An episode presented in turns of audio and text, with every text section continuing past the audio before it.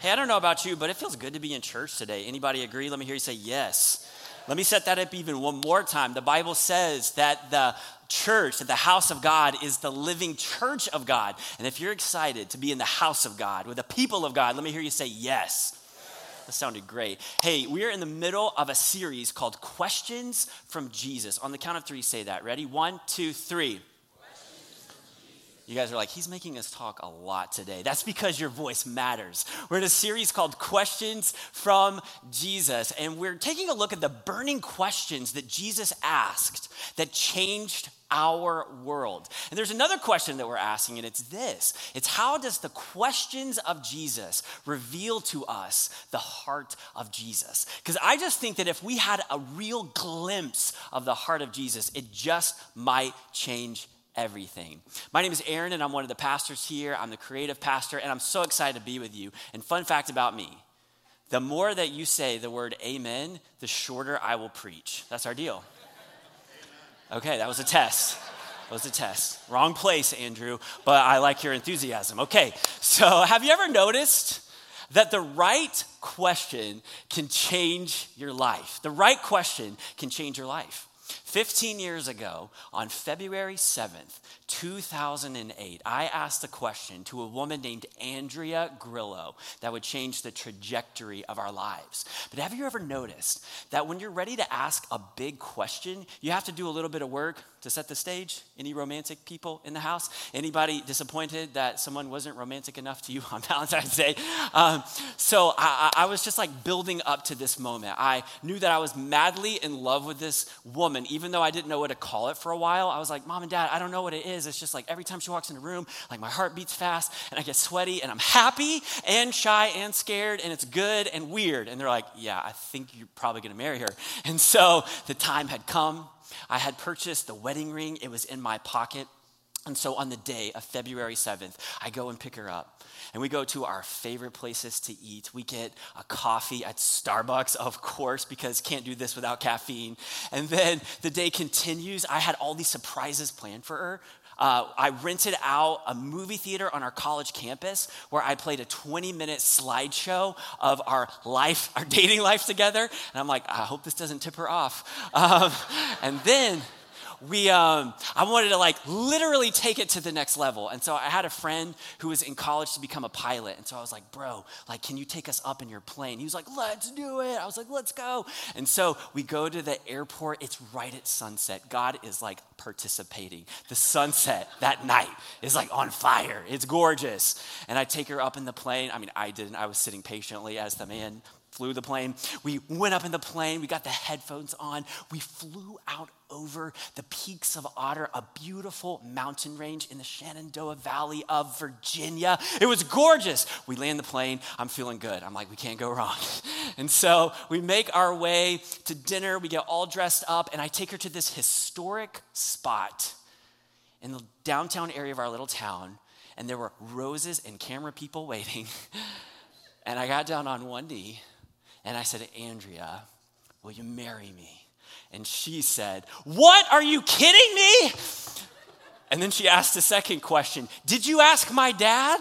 And I'm thinking, You mean your Italian, mafia looking, gold chain wearing, cigar chomping dad? Yes, I asked him. Why do you think my hands are shaking? Yes, I asked your dad. And she said, Yes, I'll marry you. Isn't it cool how the right question can change our life? I'm here today because I believe that we're going to look at a question in the scripture that could change our lives. It's a bold question that Jesus asked, and it reverberates through history. It's a provocative question. In fact, I think it's so provocative that Pastor Stephen left the state because he wanted me to ask you, not him. And here's the question Why do you doubt? Why do you doubt? Have you ever noticed that talking about doubt in church is like talking about candy at the dentist? Just makes you feel guilty, and you've probably lied about it at some point. But if you can't talk about it there, then where can you talk about it? Today, we're going to dive into that conversation. I want to give you a little passage background before we reread this text, because there's so much power in the Word of God. Let me tell you a little bit about what King Jesus has been doing up to this point.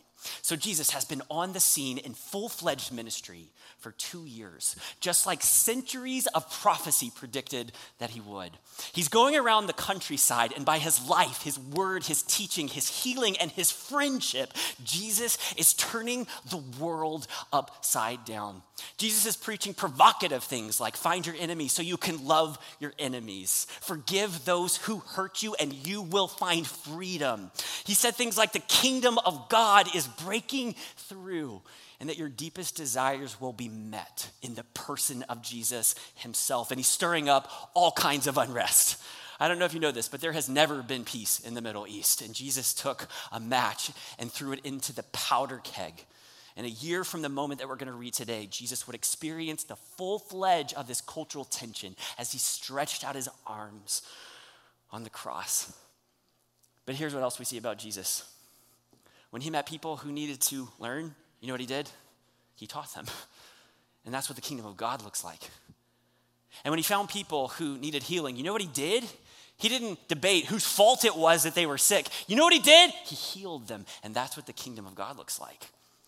And when Jesus found hungry people, you know what he did? He didn't find someone to blame or try to figure out what went wrong where so that they're hungry. He just kept it really simple. When Jesus found hungry people, you know what he did? He fed the people. And that's what the kingdom of God looks like and, and setting the stage in the story that we're going to read, because Jesus asks a big question. And can I tell you, he sets a big stage. We're going to explore that. Jesus has just preached to thousands on a hillside. I got to stand once in Israel on the spot where many historians believe Jesus preached this message, and it's overlooking a gorgeous body of water. It's a lake, but it's known as the Sea of Galilee. And he preaches this message, and the people are transfixed, so much so that they don't go home to get food. And all of a sudden, there's a, a rumble in the jungle. People are hungry, and Jesus shows up in this amazing, epic miracle. Aren't you glad we serve a God who doesn't just like heal our spiritual life? He cares what we eat. Praise God. That's good. He's like, you need some bread and fish. And he performs this amazing, astounding miracle. And here's how Jesus does miracles He doesn't just give you enough, He gives you more than enough. At the end of this day, they're baskets of abundance as Jesus fed the thousands upon thousands. And then Jesus does something I relate to. He took a break. Let's pick up in our story, Matthew 14, verse 22.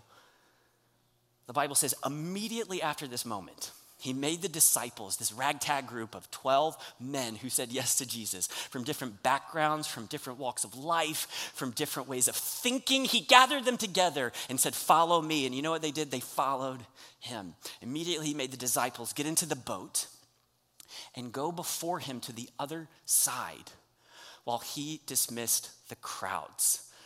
And so here the disciples are. They're making their way across the Sea of Galilee, and it's really easy to go into Sunday school mode, if I'm honest, because I grew up in church. Maybe some of you did, some of you didn't. It's really easy to recall the highlights of this story. I want you to do your best to see it fresh today.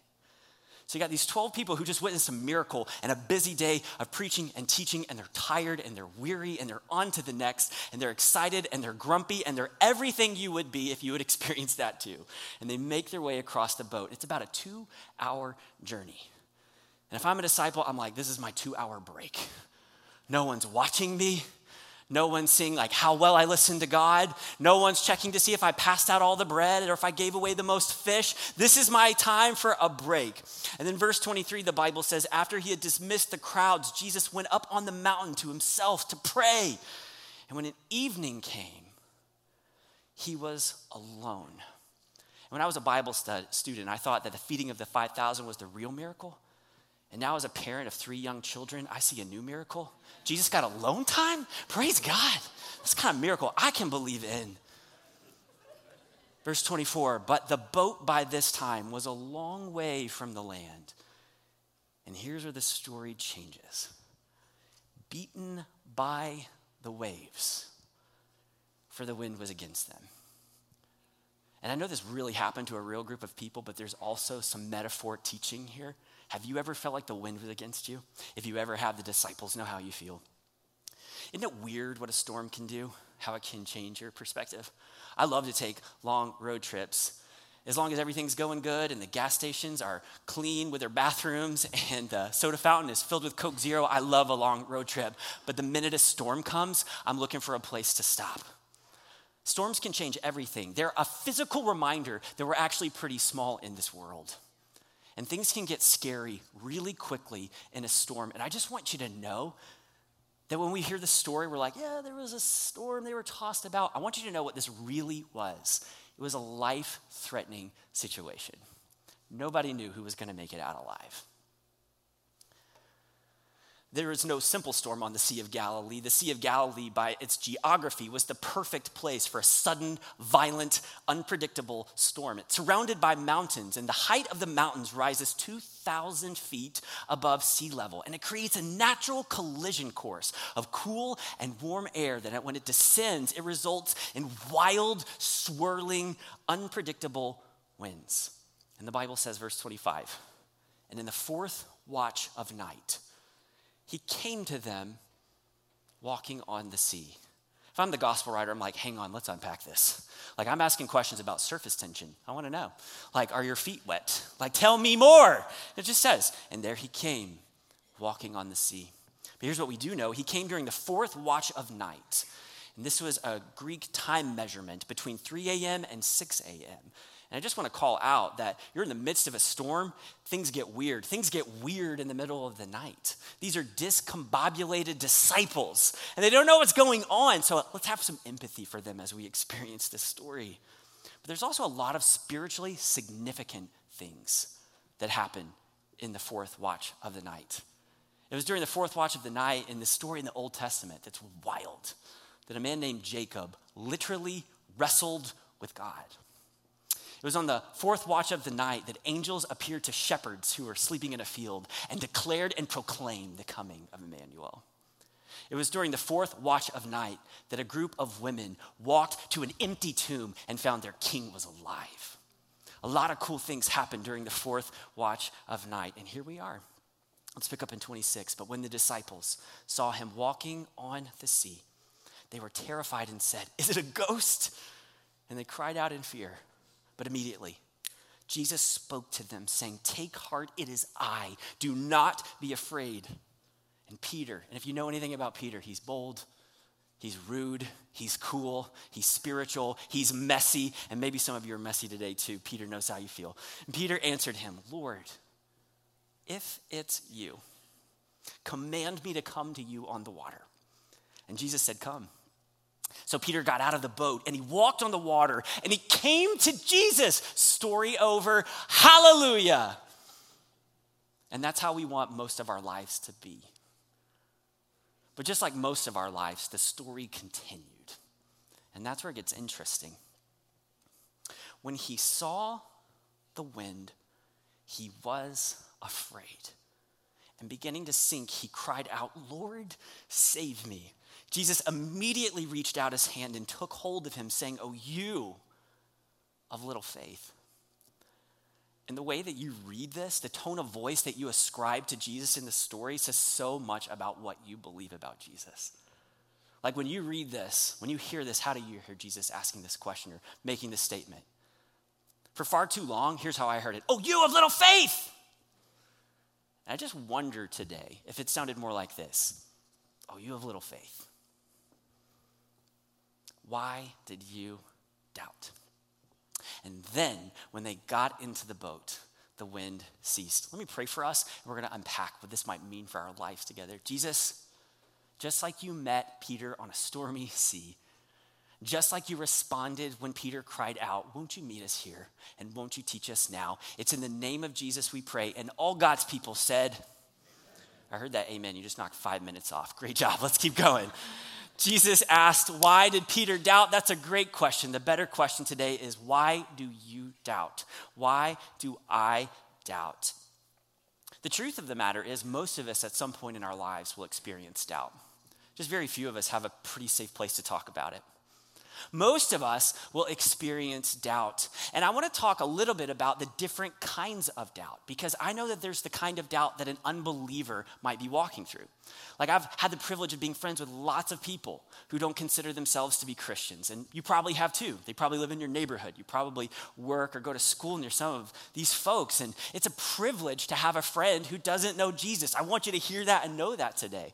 And I've talked to some unbelievers who would say, you know, my, the reason I'm not coming to Jesus is, is logically based. Like, and, and that's a small percentage in my experience. I can't speak for everybody. In my experience, people who don't follow Jesus would, like a small percentage would say, the reason why is like, it just, something doesn't add up. I, I, I don't know that I agree with something in the historical record. I, I'm not really sure that I've examined all the claims of the cosmos. And, and so I'm just staying in this place of doubt. But can I tell you the truth? For most people who have said no to Jesus, most of them aren't making logic based decisions. Most of them are making relational based decisions. Neil deGrasse Tyson, I, I, mentioned this the last time I had the privilege of speaking. He's an astrophysicist, a brilliant mind, and the reason he doesn't follow God has nothing to do with what he's learned in science. Here's his basic relational question If God is so good, then why is the world so bad? There's a second kind of doubt that I've heard non believers say, and it goes like this If Christ is so kind, then why does it seem like Christians can be so cruel? I just want you to know if today you're in person or watching online and you would not consider yourself a follower of Jesus and you're here to check things out today, I want you to know you're welcome. You are welcome and your questions are welcome. And you should have a place robust enough for you to explore your doubt. There's a second group of doubters, and they're an awkward group because the name doesn't quite fit together, but we're real. Because there's a whole other group of doubters that our name is actually believers. And maybe that's why it's so hard to talk about doubt.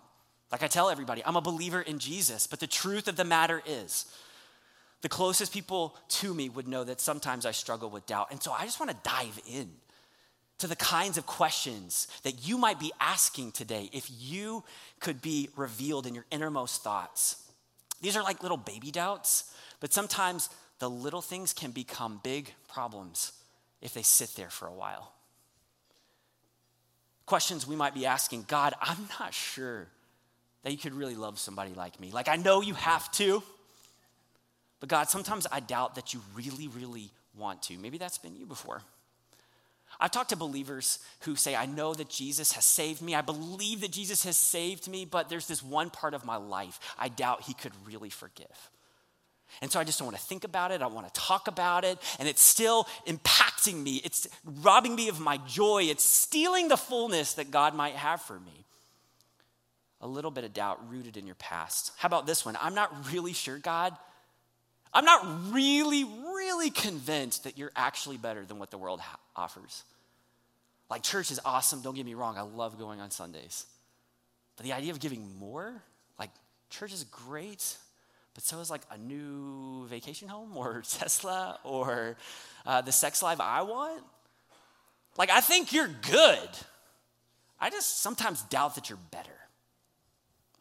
How about the kind of doubt that says, I'm not sure if I will ever really see a breakthrough? Man, I've just sat with weary believers who will say to me, Aaron, like, I'm trying to believe. But I've been praying for something for so long. If God is real, why hasn't He come through? Some of us doubt because we're not sure that God will ever ease a pain in our life. Sometimes we doubt because we're not really sure if God will ever fully provide in our life. And here's the doubt if you want me just to be like so honest, here's the doubt Aaron deals with the most. Hey, God, I totally believe that you can. I'm just not sure that when it comes to me, that you will. I totally believe that you can, but when it comes to me, I'm just not sure that you will. Some of you are like, why they got him up there, this guy filled with doubt? Well, let's keep going. Give me a chance. The Bible actually teaches us how to treat people with doubt. Let me read you a passage of scripture written in Jude chapter 1, verse 21. Hear this. It says, Keep yourselves in the love of God, waiting for the mercy of our Lord Jesus Christ that leads to eternal life, and have mercy on those who doubt. And if you found yourself in one of those questions I mentioned, or if you found a brand new one, I want you to know the Bible teaches that church shouldn't be a place where you have to sit in shame for the part of you that is still wondering why. The Bible says that here's what a church should do a church should be a real place that walks with tender hearted compassion. You know why? Because it takes a whole lot of faith to be honest about your doubt. But that's the only way things can change. And that's what I'm inviting you to do today. I want to look at a couple things in this text today, pulling right from Scripture. The first one we see is this life gives us some pretty good reasons to doubt. If we're honest, life gives us some pretty good reasons to doubt. I don't know if you've noticed, but the world is pretty broken. Like, I like to focus on the positive. I'm an optimist, you know, and there's people in my life that are realists. And you know the real definition of a realist? It's a pessimist who labels himself optimistically. uh, strike that from the record. I don't want to get in trouble. But life gives us some pretty good reasons to doubt. I want to set you back in the scene. Because I've been in similar places. Like, here is Peter. He's like, Man, I followed you. You ever had this conversation with God? Hey, Jesus, look at all the things I've done for you. I gave once, I think. I'll get in the giving statement, we'll see. Hey, God, I served once, or I meant to. Hey, Jesus, I said yes in church. Hey, Jesus, one time I raised my hands. I'm feeling good. I'm ready for my share. And Peter's in the boat, and these storms come. And Jesus comes walking across. Peter gets out of the boat. The waves are crashing around him and he begins to st- sink. And for me, Jesus asks the most obvious question Hey, Peter, why did you doubt? Oh, I don't know. It could have something to do with the active hurricane all around us. Like, I want to keep my eyes on you. It's hard to keep my eyes anywhere when they're being pelted by rain. Not just keep my eyes on you. Jesus, I'm trying to keep my eyes. Like, things were stormy in this moment. It was wild. But you know what's crazy? Peter had already seen Jesus calm a storm like this before. He'd already seen that Jesus could still the waves and with a voice speak peace into the midst of a violent storm. And so I think Jesus has a good question, but he doesn't ask it in the text. But I think Peter has a pretty valid question. And it's this Hey, Jesus, when I took a step out of the boat, why didn't you calm the water down? Why didn't things get easier in that moment? This is the wild dichotomy of faith with Jesus. Because on one hand, Peter is literally walking in to a historical, once in a lifetime miracle. You want to talk about the mountaintop experience? I mean, that mountain was on a wave. He's standing in the midst of a miracle, and then suddenly he notices life hasn't gotten any easier. Has that ever happened to you? Have you ever had a moment where you're walking in faith? Things are going great with God. Life is changing. You've made big promises. You've experienced freedom. You've experienced goodness. Maybe even God has answered some prayers. And then all of a sudden, you start to notice life is still challenging. And there are some questions that can shake our faith. Questions like, why do bad things happen to good people? That's a real question. Here's another question why do good things happen to bad people? According to Jesus, why did Peter sink? Peter sank because he lost sight of Jesus. And there's a truth that we see your faith will always follow your focus. Your faith will always follow your focus. And our faith is shaken when we see the wrong things. And so I want to talk about some of the wrong things that we can see. Some of us have seen the wrong promise of God. Some of us have believed in the wrong promise of God. I can't tell you how many times I've sat down with people who are struggling to follow Jesus, who say, Aaron, I've done everything. Why isn't life easy? And I want to say, precious person, believer, one that God loves, the promise was never that life would get easy. Let me prove it to you. John 16 33 says this Jesus, on the night before he gave his life for you, on the night before he would be captured by Roman guards and marched through a sham trial in the middle of the night, on the night before he would be whipped and scourged, on the night before a crown of thorns was placed upon his head, on the night before he was drug outside the city gates, carried his own cross up the hill of Golgotha, stretched out his arms, breathed his last breath. The night before all of that, Jesus said this Hey, I've said these things to you that in me you may have peace. In the world you will have trouble. You want to know the promise? It's right there. That's the first half. In the world you will have trouble. In the world you will have storms. Because guess what? Right now we live in a broken world. And broken things happen in a broken world. But the beauty of Jesus is he doesn't leave us there. He says, In this world you will have trouble, but take heart. I've overcome the world. Jesus never promised that your life would be easy. Jesus said that in him your life will be eternal.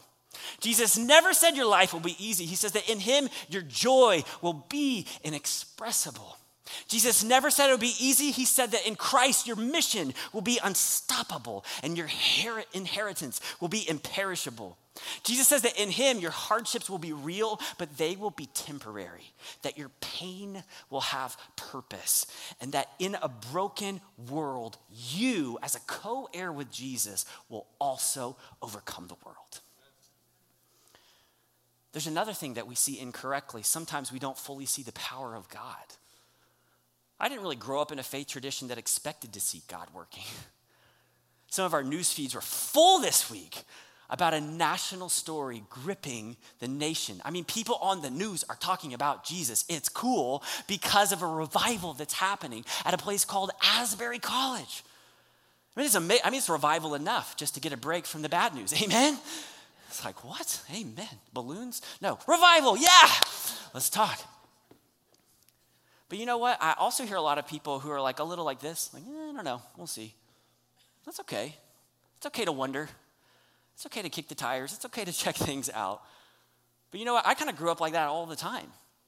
I kind of grew up in a faith, uh, a faith tradition where people didn't expect to see God move. And guess what? He didn't that much. we got what we expected. Can I tell you? That is a mockery of the scriptures. Acts 1 8, you know what the Bible says? You, you, you, you, you, you, you, you will receive power when the Holy Spirit comes upon you. Look what the Word of God says in 2 Timothy 1 7. It says, For God has not given us a spirit of fear, but of love and of power and of a sound mind. The Bible says in 1 Corinthians 4:20, "For the kingdom of God does not consist in talk, but in what church?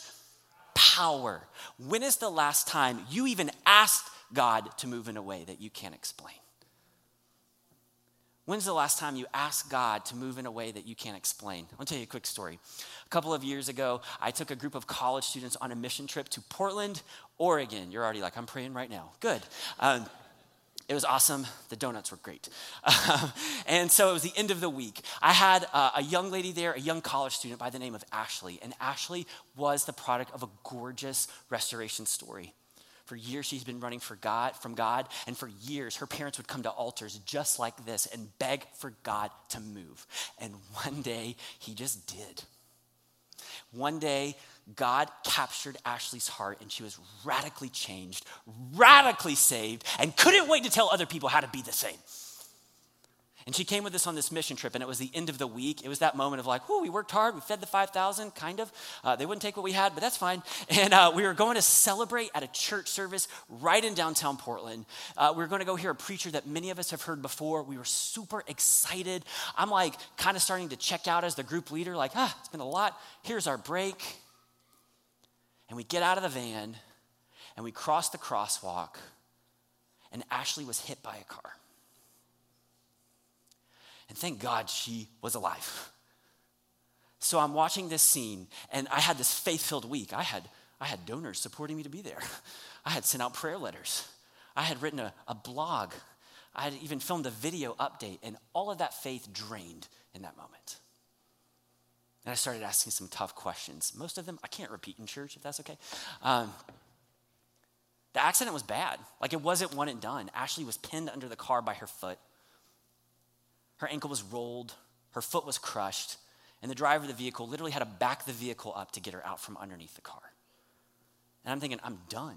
I'm fired. I should be fired if I'm not fired. This is the worst thing that somebody could do on a mission trip. You are not supposed to get people run over by cars when you are trying to tell people about Jesus.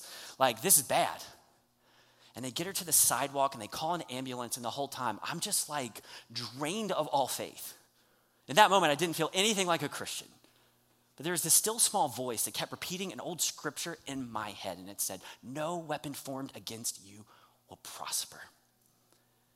And I just remember arguing with that voice, saying it wasn't a weapon, it was a Prius, and it won. and that verse kept coming back no weapon formed against you shall prosper. And I'm arguing, I'm like, this is out of context theologically. That's not what that verse means. And the still small voice said, There's no weapon formed against you that will prosper. And there's a moment I just gave in to that voice of truth.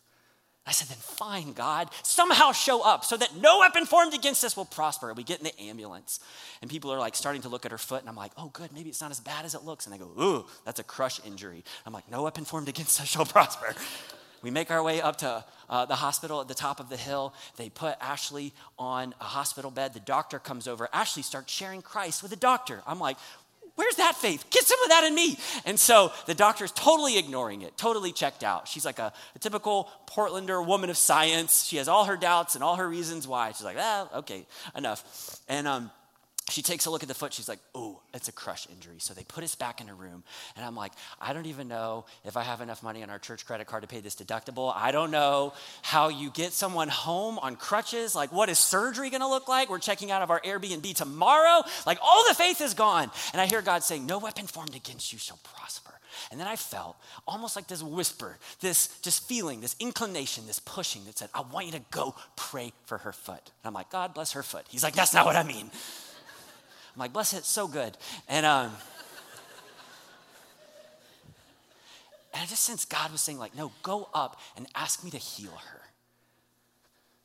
And I'm like, hmm, no, I don't think so. That's a great idea. I love it. Save that for someone for someday. I love it. Like maybe, maybe on the third world mission field that happens, but this is like the United States. I don't think they do that here. I mean, this is like real talk.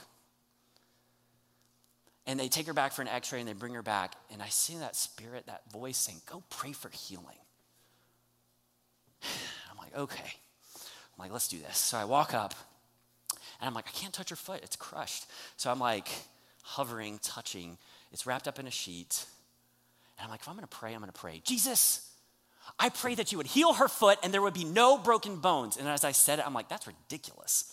Like, there's so many broken bones ugh, looks gross. And so I go sit down, no sustained faith. I'm not like, I did it, I did it, I did. Go check it. I prayed, it's fine. No, I was like, this is terrible. Like, what am I gonna do? I'm like sweating bullets. And um, the doctor comes back in and goes, We need to do a second x ray. And she goes, Do you have any other pain? And Ashley's like, Yeah, my hip hurts. I'm like, Her hip is broken too. I didn't pray for the hip. And they're like, All right, let's bring you back. We're going to x ray everything. And the whole time, I'm like, This is, this, this is the end. And they finally bring her back. And the doctor, the unbelieving doctor, walks back in. And she goes, Well, we're going to wrap you up in an ace bandage, give you some Tylenol, but you can go. You're fine. And Ashley said, That's a miracle. And the doctor said, yeah, that's a miracle. And I stood in that moment and I walked away. And here's my real question why are we so surprised? Ours is not a kingdom of talk, but of power. And we made our faith gatherings so filled with good talking. But come on, where's the power? Who needs some power today? Can I tell you what squelched my faith? Is that when I got back from the trip, I was sharing that story with some leaders in our church. And they're kind of watching me like this, like, hmm, what have we let him do? And one of my mentors came up to me afterward, a person I love very much. And they said, Hey, Aaron, great story, but do me a favor, don't tell that anymore. Because I think it freaks people out. And you know what I learned that day?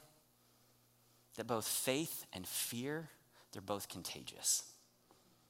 And I wonder who you're surrounded by. I wonder if you have anybody in your life who can take a little bit of faith and fan it into something that could change things. Sometimes we doubt when we don't fully see the heart of God. I have friends that have walked away from Jesus and they will say something like this I was going through suffering, and someone came up and told me, I guess God just wants you to suffer. And I couldn't deal with a God like that.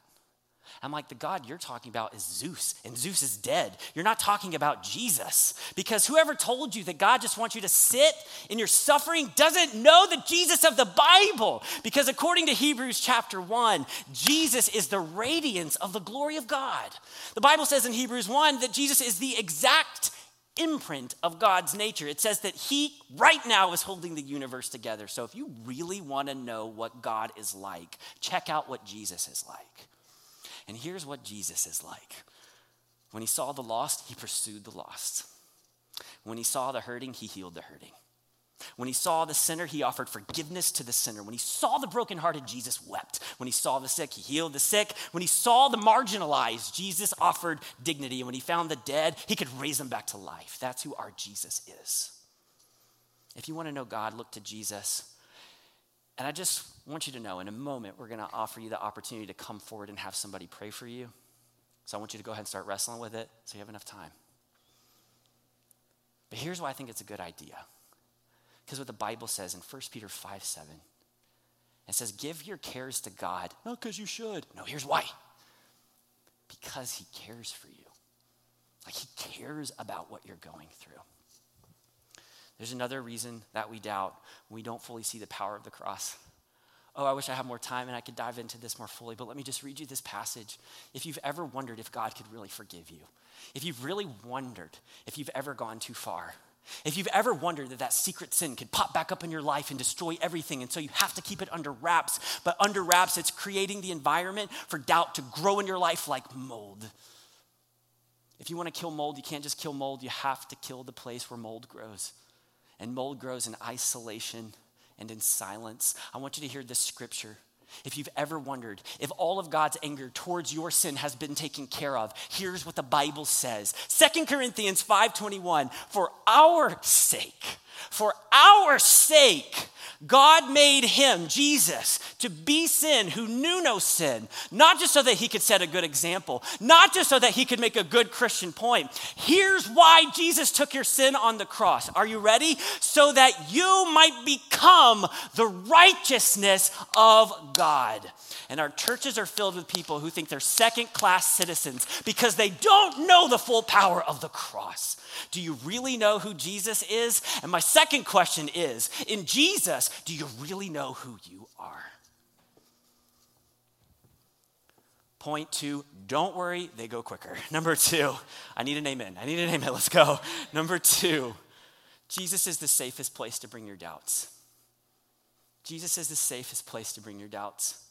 Remember the story of the guy who got labeled with Doubting Thomas? Terrible name. And he's just being honest. He's like, Yeah, I staked my life on following this guy. I thought he was going to, you know, make everything great again. And we're living in exile and he's dead. If he really is alive, then let him walk in here right now and stretch out his hands and let me touch his hands. Have you ever been talking about somebody and realized they're in the room?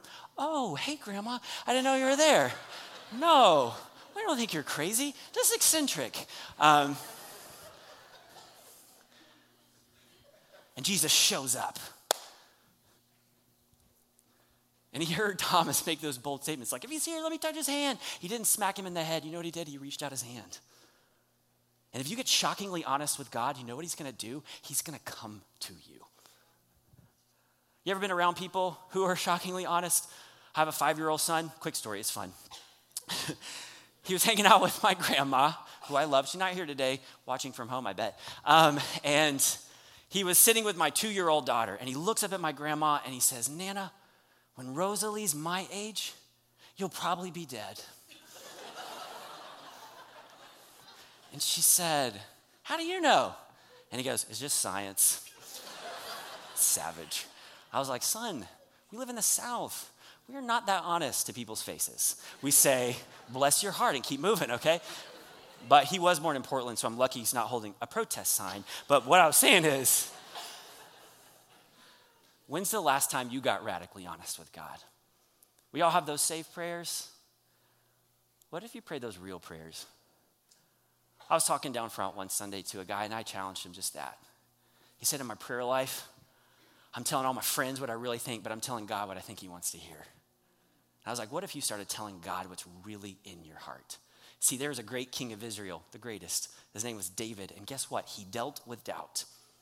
And you know what he's called? A man after God's own heart. I want you to hear some of the doubts David had. How long, O Lord, will you forget me forever? Whew, that doesn't belong in most church services. Would anyone like to testify? Oh, not you. How long, O Lord? Will you forget me forever? How long will you hide your face from me? Have you ever felt like God just wasn't coming through? Then ask the question How long must I take counsel in my soul and have sorrow in my heart all the day? And how long shall my enemy be exalted over me? And in the midst of a piercing question, something amazing happens. God showed up. And then in verse 5, he says, But I have trusted in your steadfast love. My heart shall rejoice in your salvation. I will sing to the Lord because he's dealt bountifully with me. I want to tell you today, church, what I'm calling you to faith, because it takes a whole lot of faith to get real about your doubts. Third point doubt doesn't have to be your destiny. Doubt doesn't have to be your destiny. I just want to point out, we don't have time to go into it, there's a big difference between doubt and denial. Doubt says, I wonder. Denial says, I've come to a conclusion and it's no. Can I tell you something? Peter dealt with both. Peter dealt with both. On the night Jesus gave his life, he denied Jesus three times. And because God is good on the beach of the very same body of water where this conversation took place, you know what Jesus did? He came for Peter. And you know what he did? He restored Peter. I don't care what you're dealing with today, it's not bigger than God. Doubt doesn't have to be your destiny. The Bible says in Romans 10 17, faith comes by hearing and hearing the word of Christ. And maybe you need to hear from somebody today that there's still reason to believe. I love in this passage that Jesus calls Peter, you of little faith. Like, oh, oh. Uh, hey, Jesus, what do you think of me? You have little faith. Mm, next. What else? What else do you think about me? But I'll tell you this Peter showed that you can do a whole lot when you start with just a little bit of faith. Because starting with just a little bit of faith, Peter walked on water, he saw the risen Jesus, he preached revival that changed the world, and through the word of God, he still teaches people today. I wonder what you could do, what God could do, if you will bring him just a little bit of faith.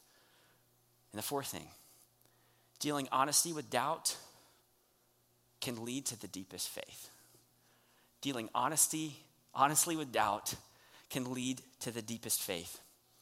I just want you to know that there's no formula for this. There's principles and guidelines, but there's no formula. If you're like, ah, is it the prayer of Jabez or the prayer of somebody? I just say that. It's like a spell and God has to do what I want. There's no formula for this. God is not inviting you into a ritual, God is inviting you into a relationship. Have you ever been in a relationship where a fight can actually make things stronger? I'm looking at my wife, she's going, no. I was once talking to a friend of mine who's a pastor. He started dealing with marriage troubles. He was so ashamed. Finally said yes to counseling. And you know what counseling is? It's a really safe place for people to get honest. I recommend it. I'm a fan and a customer. And he says, I was talking to the marriage counselor, and um, he started talking to us about our fighting style. And the counselor said, When you're fighting with your wife, what is your goal in the fight? He's a type A guy. He said, My goal is solutions. And the counselor goes, Oh, no wonder. And he said, What? What did I say wrong? He said, As long as you're trying to troubleshoot your wife, she's going to feel like you're treating her like a robot. This isn't a ritual, this is a relationship. And then my friend asked a great question that I want you to hear today. He said, Then what's the goal of a good fight? He said, The goal of a good fight is the same goal for everything else in a good marriage. The goal is intimacy. I want you to know today what is the promise of God? The promise of God is that you can stand in the presence of God and know that you are loved, wanted, powerful, and changed. Let the kingdom come. I've heard people all the time say, I want to grow in my faith. What do I do? I want to tell you this honesty with God leads to intimacy with God. Honesty with God leads to intimacy with God because when you're honest with God with your doubts, it says that you trust the heart of God while you're still pursuing the mysteries of God. As we close today, I want to talk about faith. Hebrews 11:1 1 says, "Now faith is the assurance of things hoped for, the conviction of things not seen." Genuine faith is seeing what God sees and living like it's true. And I wonder what you need to see today. Maybe it's a vision of a refreshed life in Christ. Maybe you need to see the promise that God still hears your prayers. Maybe you need to see that God has never, ever, ever given up on you. Maybe you need to see He's never, ever, ever given up on that one who's so heavy on your heart right now. And it takes some courage to step forward and ask for what you need. If faith comes by hearing, here's what I want to speak today I want to speak courage. I want to speak courage. Would you bow your head and close your eyes for a moment? I wonder if there's anybody in this place that you would say, hey, Aaron, I'm not sure where I stand with God. I've been working for so long to get on his good side, and I'm weary, I'm tired. Maybe there's somebody in here today that said, Aaron, if I left the world today, I don't know where I would spend the rest of eternity. Can I tell you, the Bible says there is a God and he is good. There's a problem, and it's sin. There is a solution, and he is Jesus. He has paid your price. And there is a response, and it is your surrender. And I want to invite somebody to respond to Jesus right now. I wonder if there's anybody that says, Aaron, I'm just ready to know him. I'm ready to invite him in my life and change him. Aaron, I want my sins forgiven. I want Christ to live in me forever. I want this new life. I want to start this relationship. If that's you, with just me looking on the count of three, I wonder if you'll lift your hand high so I can pray for you. Aaron, I want to know Jesus today. If you'll just lift your hand high. One, two, three. Lift your hand all over the room. Praise God. I see your hand. Praise God. Praise God. Praise God. Praise God. You can put your hands back down. I wonder if there's anybody in here today that says, Aaron, I need to be, I need to be honest with somebody. I can't leave the room without asking somebody to pray for me. The Bible says that you can fan the flame of faith by the laying on of hands. And we'd be crazy not to give a chance to that today. I'm going to ask for our prayer team to come forward. We got some godly men and women. They're going to be standing here at the front. They're normal people like you and me. And today, they want to stand here, pray for you, offer prayer to anybody who needs it. I just want to encourage you to be brave. If today you want to give your life to Jesus for the first time, just in this quiet moment, tell Jesus. And here's what I encourage you stand up out of your seat when I say amen and come forward and tell somebody, I want to give my life to Jesus today. Maybe you know you need to be baptized. Tell somebody. And they're just real people who want to speak real faith in your life. Maybe there's a burden on your heart. Don't leave with it unspoken today. Let me pray.